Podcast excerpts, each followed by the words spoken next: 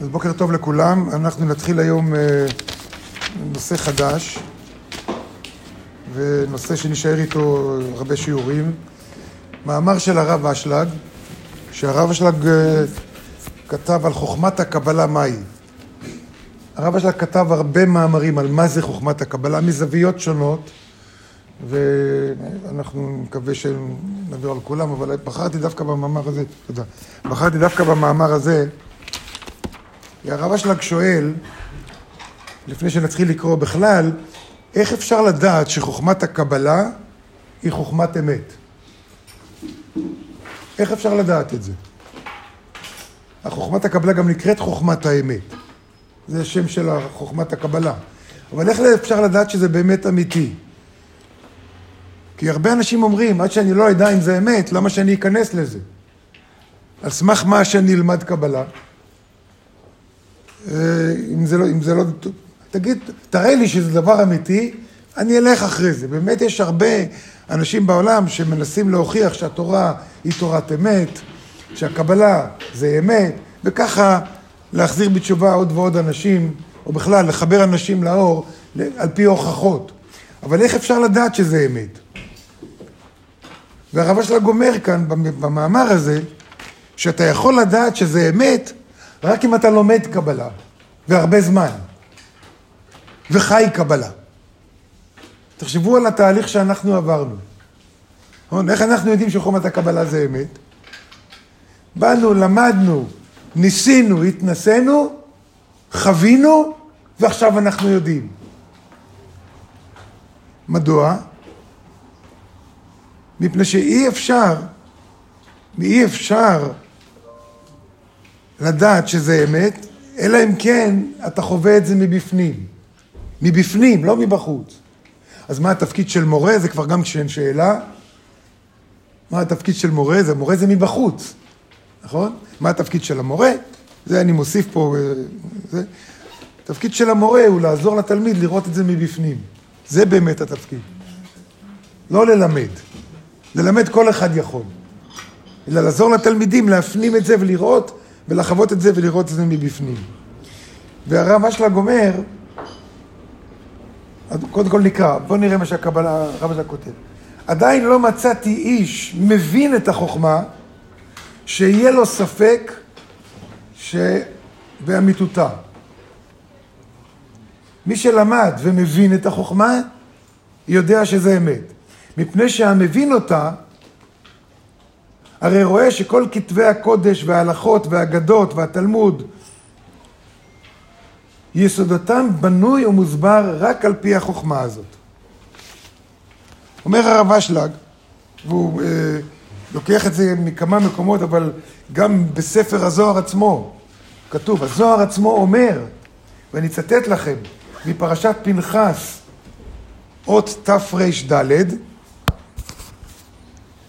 כתוב שם, וחכמי המשנה והאמוראים, זה חכמי התלמוד, שזה, התלמוד כולו נכתב במהלך 400-500 שנה אחרי רבי שמעון, אחרי שהתחילה הקבלה להתגלות. כל התלמוד שלהם בנוי על סודות התורה. על סודות התורה סידרו. כלומר על חוכמת הקבלה. כל ההלכות, כל ההלכות תעשה, אל תעשה. כל הדרך הם הגיעו להבין את התורה, שאם כתוב ככה, לא תבשל גדי בחלב עמו, מזה להבין, לא לערבב בשר וחלב. למשל, לקחתי את זה בתור דוגמה, אבל כל ההלכות לפרטי פרטים בנוי על חוכמת הקבלה, על המודעות של התורה, על הנשמה של התורה. כך כתוב בזוהר. כך כתוב בזוהר. אני, והרב השלה כותב כאן, שכל מי שמבין קבלה, רואה שכל כתבי הקודש, התורה, הנביאים, הכתובים, המשנה, התלמוד וכל כתבי הקודש למיניהם, הלכות ואגדות, יסודותם בנוי ומוסבר רק על פי החוכמה הזאת. אז הרב אשלג אומר, כדי לדעת אם חוכמת הקבלה היא נכונה או לא, אתה צריך ללמוד קבלה. אין דרך אחרת. ומי לומד קבלה? רק מי שזה בנפשו, מי שמרגיש שזה חסר לי. כי אם לא, למה שזה יעניין אותי? אנחנו נראה בהמשך שהרב אשלה כותב ש, שכל החוכמות בעולם, כל הידע של העולם, כל המדע וכל מה שהעולם יודע, הכל בנוי על מחקרים וניתוחים בשכל, הוא קורא לזה על השכל העיוני. והקבלה לא. הקבלה לא בנויה על שכל. אפשר להבין אותה בשכל, אבל היא לא בנויה על שכל, אלא בנויה על דברים אחרים שאנחנו תכף נראה. לכן, כדי לדעת אם הקבלה נכונה או לא, צריך ללמוד את זה. אין הוכחה אחרת. והרב השלג כותב שזה דומה, דומה הדבר למי שיש ספק אם יש שפה אנגלית בעולם או אין. שזה אפשרי רק למי שאינו מבין את השפה הזאת, וממילא לא ראה עוד שום ספר בשפה הזאת, וגם אם הוא ראה, הוא לא מבין. בשבילו זה כמו, ככה הוא כותב כאן, לא יבין, כי שפה אנגלית לי, ויש לו ספק, אולי זו שפה סינית. נכון? במובן שאנחנו לא מכירים את זה גם כן. אתה שומע שפה סינית, מבחינתך זה יכול להיות קוריאנית, זה יכול להיות יפנית, זה יכול להיות כל דבר, או סתם שטויות, גיבוב של שטויות.